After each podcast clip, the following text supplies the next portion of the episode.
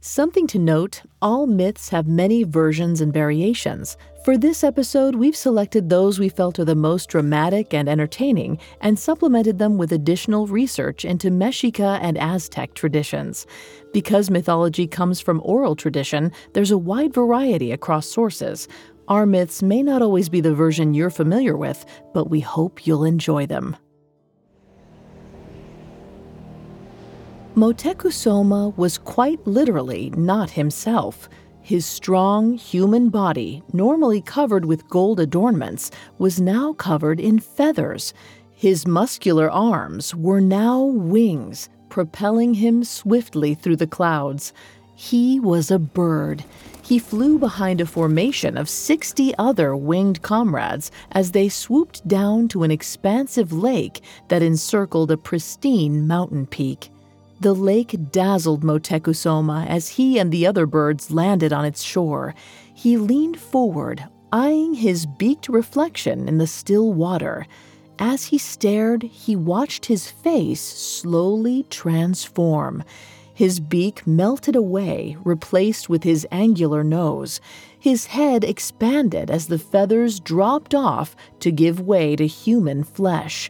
Soon he was staring at a face that he recognized that of the Emperor of the Mexica. He smiled. It was a face he liked to see. But the lake did not hold his attention for long. He slowly lifted his gaze to take in the majestic, glowing mountain that sat in the lake's center Aztlan, the homeland of the Aztecs. Home at last. Motecuhzoma turned to see the other birds had transformed as well. Sixty sorcerers were now assembled on the lake's shore. One of them, the oldest and wisest, stood beside him. He looked somber, but this was nothing new. The sorcerers were not the merriest of Motecuhzoma's subjects. But this sorcerer wasn't looking at Motecuhzoma, he was looking out at the lake. He raised a hand slowly, and Motecuhzoma looked to see where the man was pointing. Five canoes glided silently through the water with a handful of bare chested men inside their cradles. Their skin was bronzed and pristine, almost glowing. Their faces were stoic as they watched Motecuhzoma and the sorcerers. These were the Aztec ancestors, and their silent power caused a chill to ripple down Motecuhzoma's spine. He quickly shook it off. He was the great warlord emperor. Men, even those as ancient as the ones who sat in those canoes, should not scare him. He turned to one of the sorcerers. Make them speak.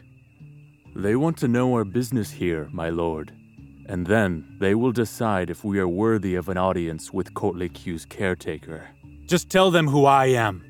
If they do not cooperate, I can always bring my warriors to their shores. The sorcerer answered with an unrelenting, silent stare. Motecuhzoma waited for a response. After a few moments, his bravado began to falter. Sweat appeared on his brow. He was a king, and he was not pleased to find that here no one seemed to care. Well, he would make them care. He would send a sorcerer back to the palace to retrieve more men, and in the name of their almighty god Huitzilopochtli, his men would rip these Aztecs from limb to limb.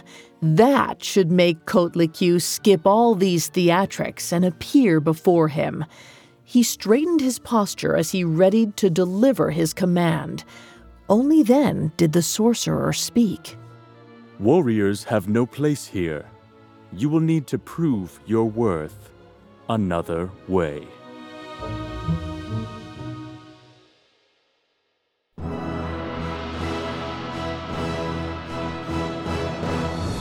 Welcome to Mythology, a Parcast original. Every Tuesday, we present dramatic stories from ancient mythology and explore their origins. I'm your host and narrator, Vanessa Richardson. You can find all episodes of Mythology and all other Parcast originals for free on Spotify or wherever you listen to podcasts.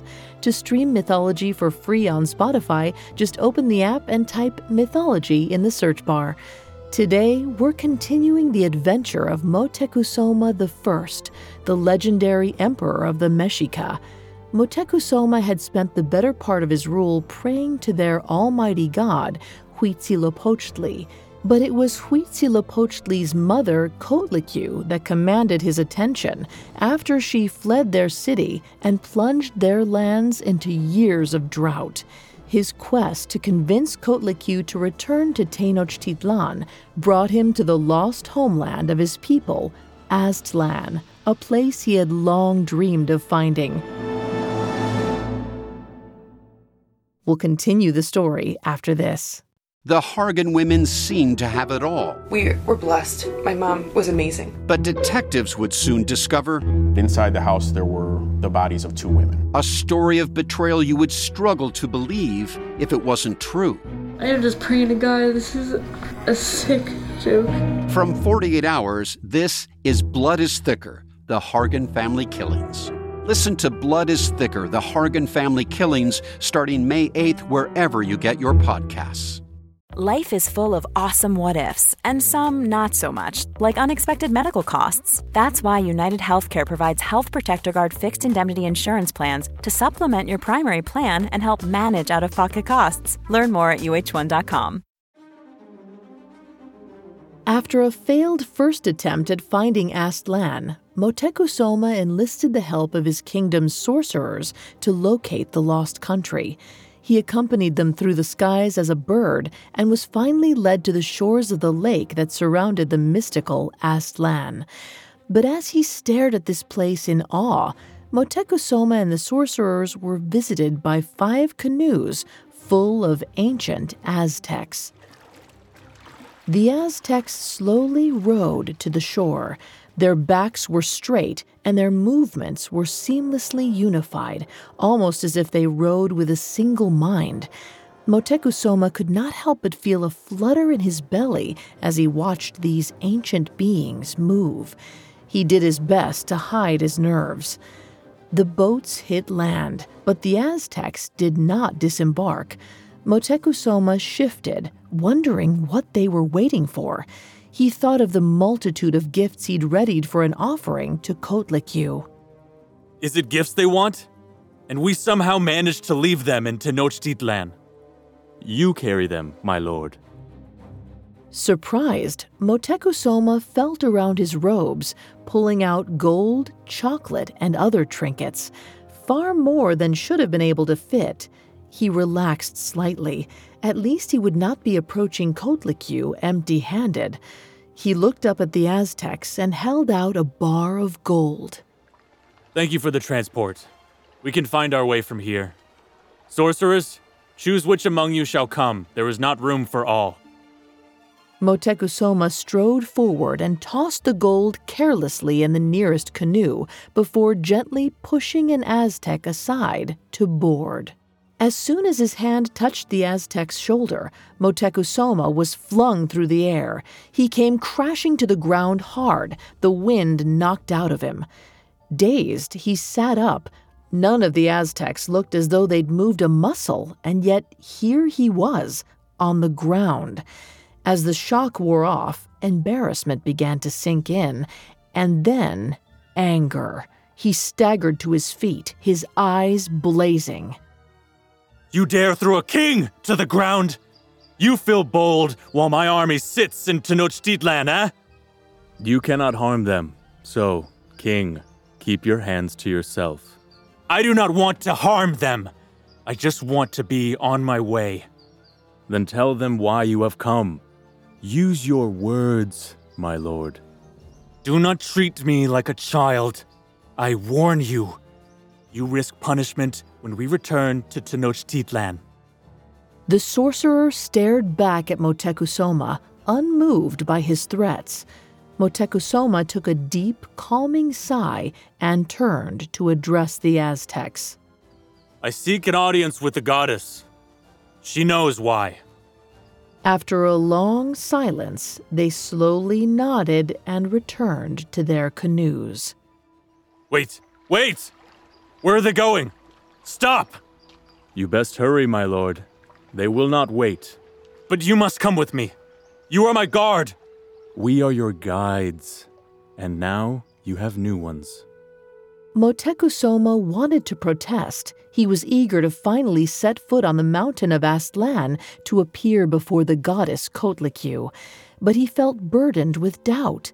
He knew war, but this world of magic was foreign to him. But the canoes were leaving. If he did not hurry, he would lose his chance to set foot on the hallowed land of Aztlan. Motecuhzoma ran to the last canoe as it pulled away. With a flying leap, he jumped inside.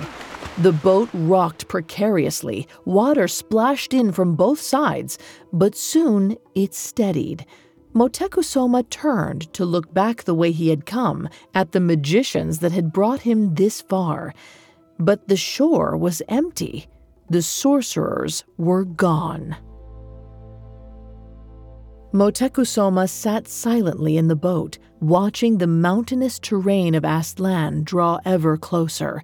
He could not believe how rich the colors were. The trees sparkled with dew that amplified their greenery, the water below so clear that schools of iridescent fish were visible beneath its tranquil surface.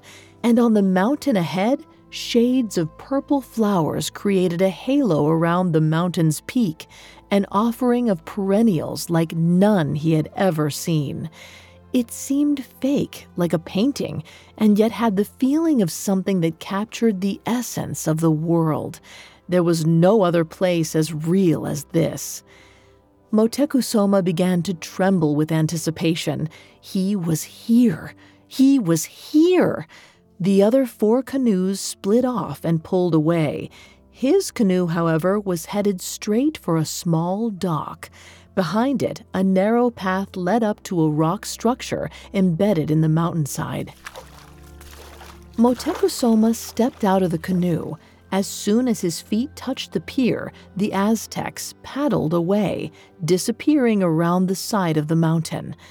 Motecuhzoma entered the structure, nearly stepping right into a deep hole that lurked beside the door. Motecuhzoma stumbled backward just in time, his heart leaping in his chest. The pit was so dark that Motecuhzoma was unable to see its bottom. The sight of it made him unsteady. He stepped back further and looked around the space. It was a simple stone cavern, dark but for a shaft of light that leaked in from a narrow doorway cut in the other side of the room, the only other exit. The room was plain, no carvings or decor. It was devoid of any kind of furnishings and of people. Hello! Motecuhzoma's stomach growled. Now that he had time to linger, he realized he was very hungry. He fumbled in his pockets, producing a chunk of chocolate wrapped in a woven cloth, one of the gifts for Coatlicue. He hesitated. He had more gifts to give her, plenty more. He bit off a piece of chocolate, and then another. He chewed quickly, loudly, spurned on by his raging hunger. You must be famished. Motecuhzoma nearly spat out the chocolate in shock. Standing beside him was an old man. His weather beaten face was smiling, yet there was no warmth in his eyes, almost as if he was not a man at all, but an empty vessel. His speech was wooden, and his movements seemed mechanical. He cocked his head as if pantomiming curiosity. You stand before Motecuhzoma, Emperor of the Mexica. Where is your respect? I am the caretaker. When you are ready, we shall go. The caretaker stood and hobbled toward the narrow door on the opposite side of the room. Motecuhzoma moved to follow, but paused as he passed the bottomless hole he'd nearly stepped in moments before. Does this lead to Chicomoztoc? The seven caves sit below us the caves of the seven tribes Mexica, Tlahuica, Colhua, Xochimilca, Tepaneca, Tlaxcateca, Chalca. Though he fought it, Motecuhzoma's eyes filled with tears. He knelt to gently lay a palm on the stone floor by the hole. He closed his eyes, willing the energy of his ancestors to embolden him, but he felt only stone. I am the caretaker. When you are ready, we shall go. Motecuhzoma tensed at the repetition, suddenly very aware of this man's oddities. He followed, but remained uneasy as the caretaker led him to the door. Moments later, Motecuhzoma and the caretaker stepped outside, onto a narrow path surrounded by thick foliage. The caretaker started down it, Motecuhzoma trailing behind him. But as they walked, Motecuhzoma found himself slowing. His feet felt like they were weighed down with lead rather than the golden sandals he'd been wearing. The caretaker had no such issue, and soon he was so far ahead that Motecuhzoma could no longer see him. Wait! I command you to. Wait. Motecuhzoma looked down at his sandals, but they were nowhere to be seen. The ground had swallowed up both of the Emperor's feet. He was sinking into the earth.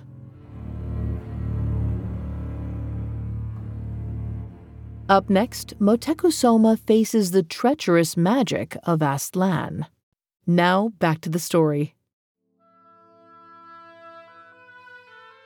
The Emperor Motecuhzoma's mind raced. He tried to lift his feet from the earth. He grabbed onto branches surrounding the path, desperate as he tried to pull himself out. He had traveled so far to get to his people's homeland, the mystical land of Aztlan. He had arrived safely, so close to an audience with Coatlicue, the goddess of the earth. And here he was, with his feet sinking into the narrow path with every step he took. He lurched as he put one foot in front of the other, but each time his foot hit the ground, it sunk into the dirt beneath it. He was going nowhere fast. His heartbeat quickened, his panic rose, and the taste of bile filled his mouth. He cursed to himself for leaving his sixty sorcerers on the shores of Aztlan's lake. If he only had their skill with him now. Coatlicue's caretaker reappeared on the path ahead, looking at Motecuhzoma with a hollow expression of pity. His inaction exasperated Motecuhzoma. Why do you just stand there? It seems you are too heavy for this path. You tread on it just fine. The stout are unable to reach the top, Emperor Motecuhzoma. Stout? What was the last thing you ate? I. a piece of chocolate. You. What game are you playing? You watched me eat it. It was all that I have had in a day's time. A meager portion, I hardly think. Chocolate is a luxurious item, Emperor. It is quite rich.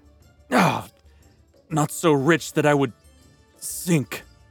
Those who live in Aztlan stay away from such foods. It is how they stay healthy, immortal. You will notice that such heavy foods can aid you as well. Motecuhzoma looked down at his hands, where before they'd been bronzed and pristine, they were now gnarled and wrinkled. Veins stood out under his now papery skin. what is this? Am I dying? It is possible this path will kill you, yes. Would you like to continue? I. I. Can you not bring the goddess to me? I do not bring the goddess. The goddess goes where she pleases.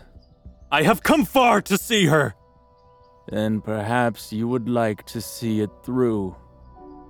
Motecuhzoma let out a cry of rage at the audacity of this old man. He was sick of people speaking to him as if he were an infant. He ruled over the most powerful empire in the world. He was feared, revered, and honored, and he was here through no fault of his own. No, it was Coatlicue's fault he was here. If it were not for her drought, he would be sitting atop his throne and planning the next campaign with his half brother, Tlacaelel. Motecuhzoma grabbed at a branch and ripped off its leaves. He flung it towards the caretaker, but it floated harmlessly through the air before drifting to the ground. The caretaker was unperturbed by Motecuhzoma's tantrum. He simply stood, watching the Emperor as the fight slowly seeped out of him. Soon, Motecuhzoma collapsed to his knees. A cold realization fell over him. No one here cared that he was a king. He had never felt so exposed. The caretaker cocked his head and once again repeated his familiar phrase I am the caretaker. When you are ready, we shall go. The guide had said these words twice before, but this was the first time that Motecuhzoma truly heard them.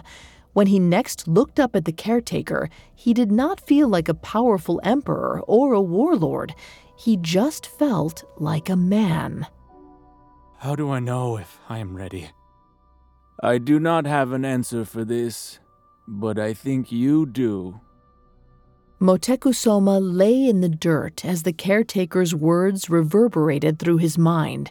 He had never questioned readiness when sending his men into a neighboring land with their spears raised, for he only had to give the order. Here, he could not give orders. Here, he had no army to hide behind. Uh, yeah. His muscles screamed in protest as he pushed himself up. He could no longer rest on his title or military might. Aztlan did not care what his name was, and if he wanted to speak to the goddess, nothing but his own tenacity would get him there. Motecuhzoma lifted a foot and stepped forward. His golden sandal disappeared into the ground once more. He stepped forward again and again, slowly making his way up the mountain path. he moved at a snail's pace, but nevertheless, he moved. His legs lifted painfully with each step, and his teeth grinded with effort. He dragged his rigid limbs in slow motion, forcing himself upward with every ounce of strength he possessed, strength that seemed to lessen with every passing moment. His back slowly stooped, his hair turned gray, and the skin on his face sagged as he trudged up the path after the caretaker.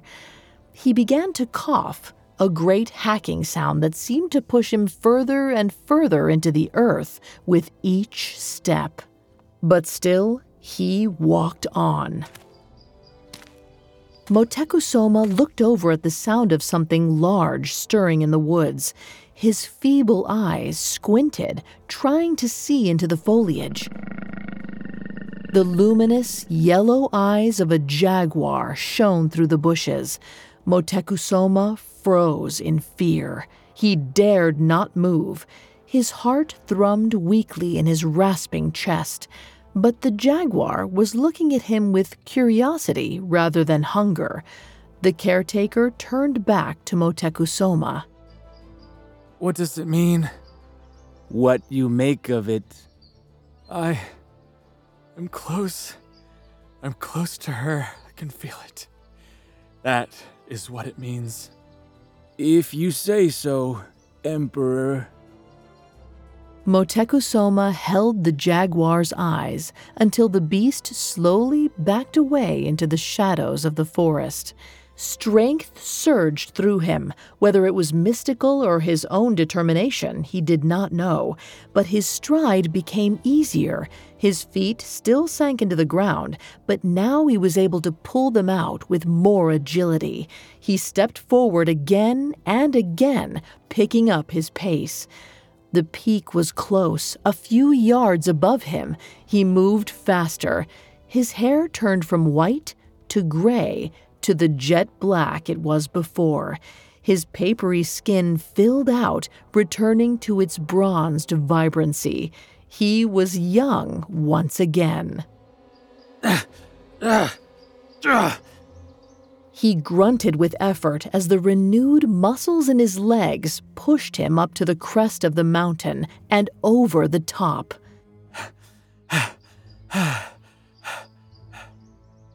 Motecuhzoma stood at the peak of Aztlan, panting and spent.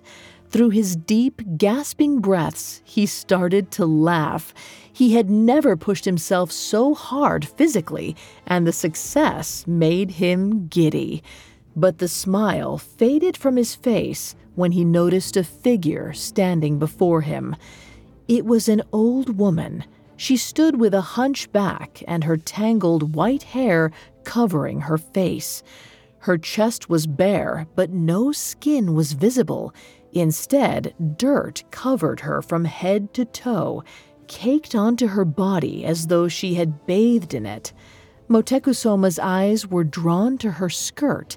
It was made of dead snakes hanging limply around her legs. His mouth fell open in shock. He recognized this figure from his dreams and the statues that adorned his temples. It was Coatlicue, the mother of the earth. Motecuhzoma stood tall and spread his arms out wide in greeting. Mother of the earth, I have arrived. But Coatlicue did not answer.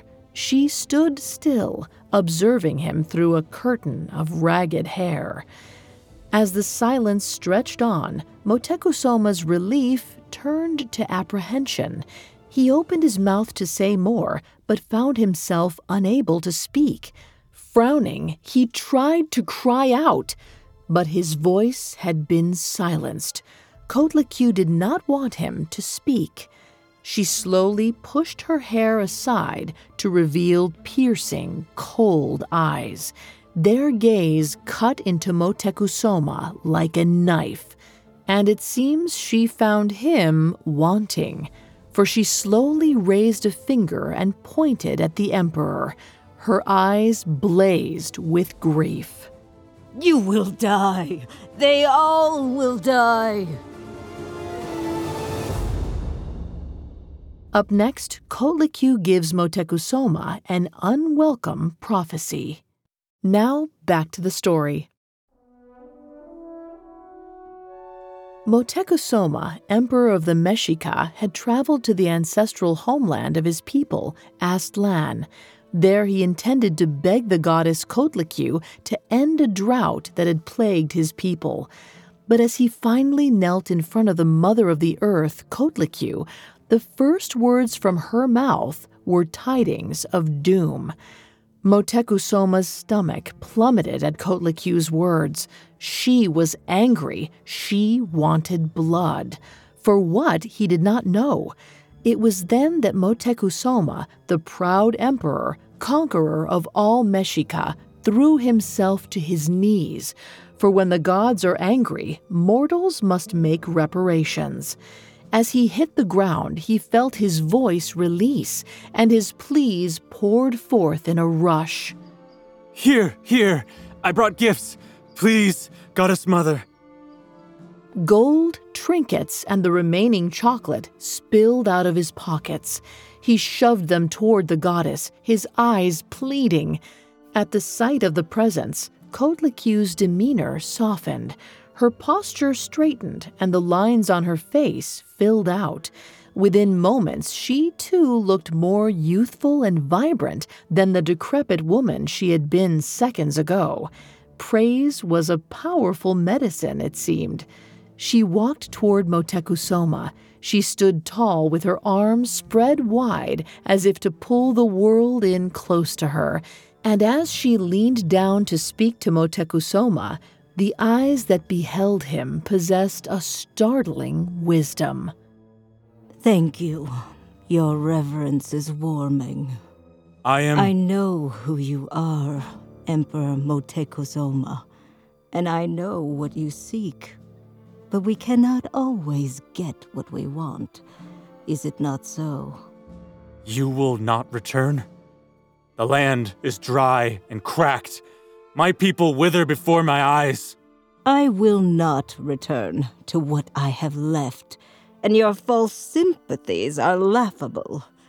I know what you are, Emperor. You. You left on purpose? Knowing what would happen to us? You hiding here is a cruel trick, taunting us from this paradise. It is not cruelty that drove me away. It is you. Your victories, your accomplishments, as you call them. We have conquered untold peoples.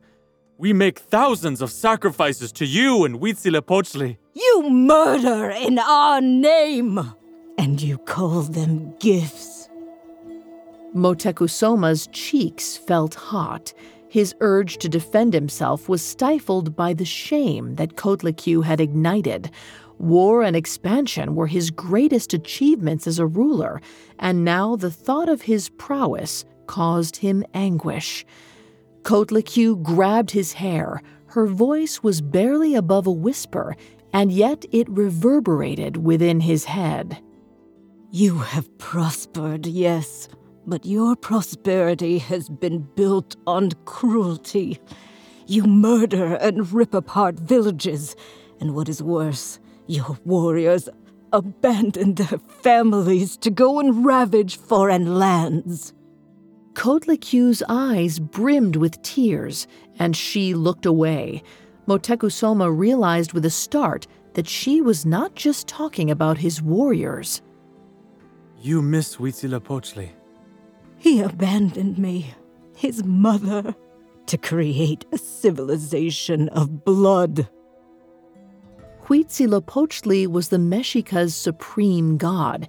It was he Motecuhzoma prayed to, who they sacrificed to most of the year. Before the droughts plagued their land, Huitzilopochtli bestowed them with successful campaigns and fruitful harvests. While Motecuhzoma often took the credit for his kingdom's success, it was Huitzilopochtli that Coatlicue credited and blamed. You are in mourning. When Huitzilopochtli took your people from Aztlan, he left me here. I followed. I looked and looked and looked for years. I sat amongst your people, watching and waiting for him. Years wasted while war and bloodshed thrived around me. I thought he must eventually show himself. But still, he hid from his mother. So, I came back home. And so the droughts came to Tenochtitlan. I hoped he would follow me here, but he did not notice or care. I do not know which is worse. Huitzilopochtli has answered many a sacrifice with success on the battlefield. It seems that he notices my people when we call for his attention. You are suggesting I send him a message? Through you? Do you think he will listen? I think he will hear you, but I do not know if he will listen. Motecuhzoma knew the feeling well. He rarely listened to the advice of those wiser than him. He did not like to be told what to do. But here, kneeling in front of Coatlicue, he finally accepted that there were other ways to change the world aside from force. A message to lay upon his altar. It is a good idea. It should be something simple to remind him of humility and of his mother. Coatlicue gently handed him a plain piece of cloth. Motecuhzoma took the cloth and carefully tucked it away within his robes. Fear gnawed at his belly. He was pleased to help the goddess, but her first words to him had not left his mind, and he could not leave here without knowing what they meant. When you first saw me, you said that we would die, that I would die. As you attack others, crush their cities, and steal their people for your own purposes, you doom yourself to the same fate. Your cities will crumble, Emperor, and your people will one day be but a story.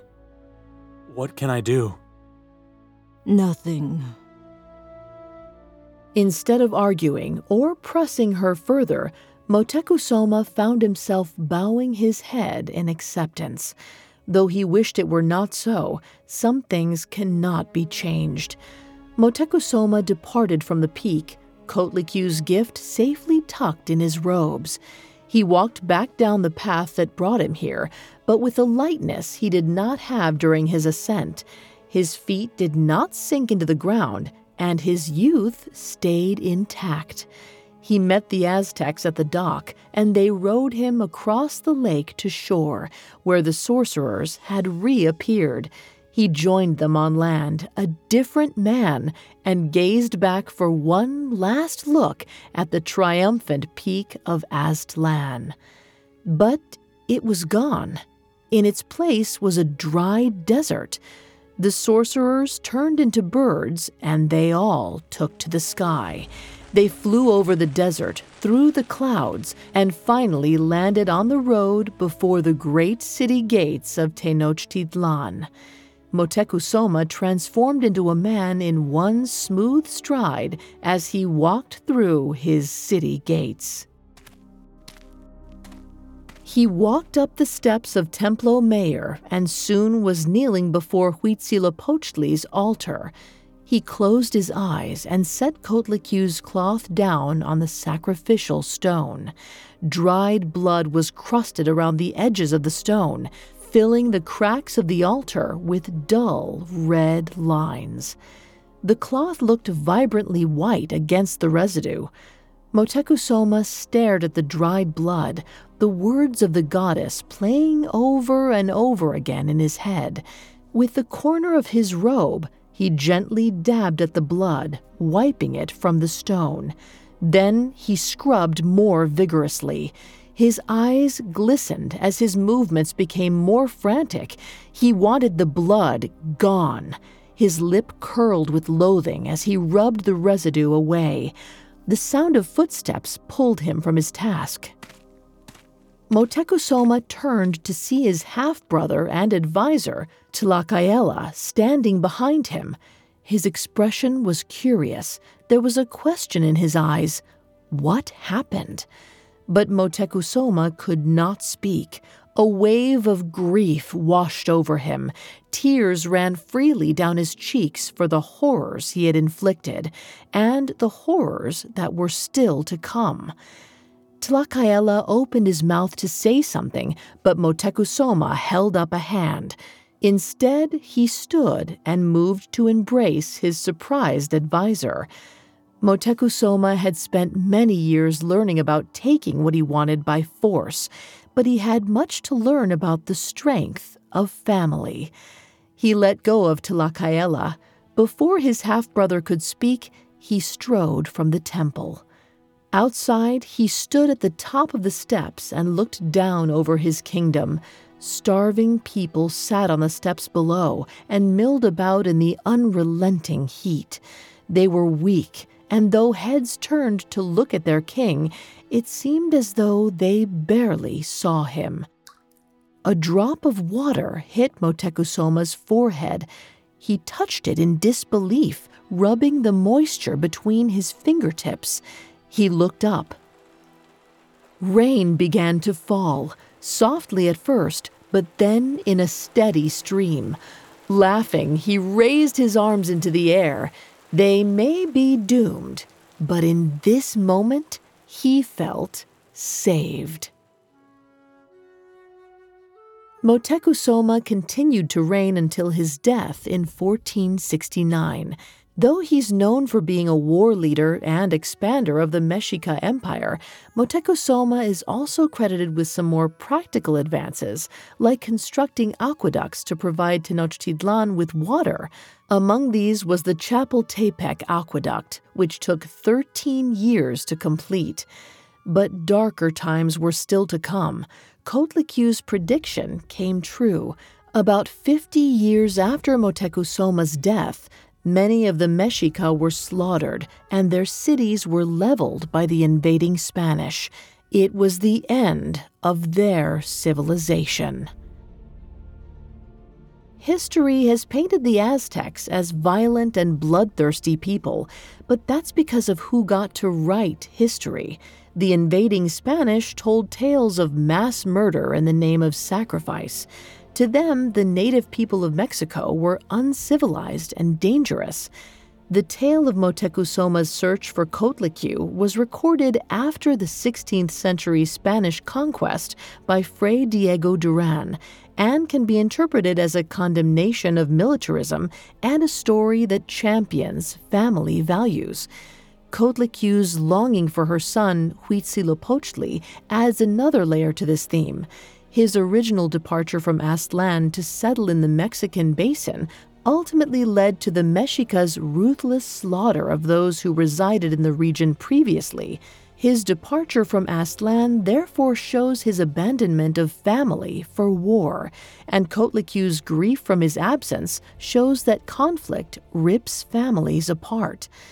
And then there's Aztlan itself, a luxurious place of abundance. Everyone who lives there enjoys immortality and infinite happiness, wildlife coexists with the people of Aztlan, with birds soaring through the skies and schools of fish swimming through the lake. Trees shade the inhabitants from the harsh sun, and floating gardens full of vegetables ensure that no one goes hungry.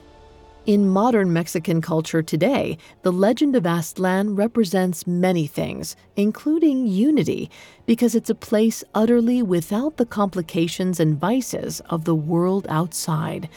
Motecuhzoma's consumption of the chocolates that weighed him down symbolized the risks of indulging in luxury. The Aztecs from Aztlan could remain immortal because they've not been spoiled by such things therefore representing the ideal that all should adhere to simplicity and harmony with nature. We're all weighed down by our vices, and sometimes success and its pursuit clouds the true harm that we do. The story of Motecuhzoma's journey to Aztlan was more than a quest to find a mysterious homeland. It's about revitalizing his connection to humanity.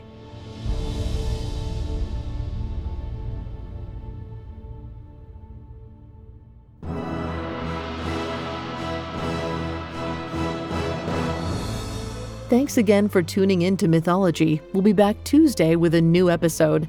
For more information on Motecuhzoma, amongst the many sources we used, we found The Return to Coatlicue Goddesses and War Ladies in Mexican Folklore by Grisel Gomez Cano, extremely helpful to our research.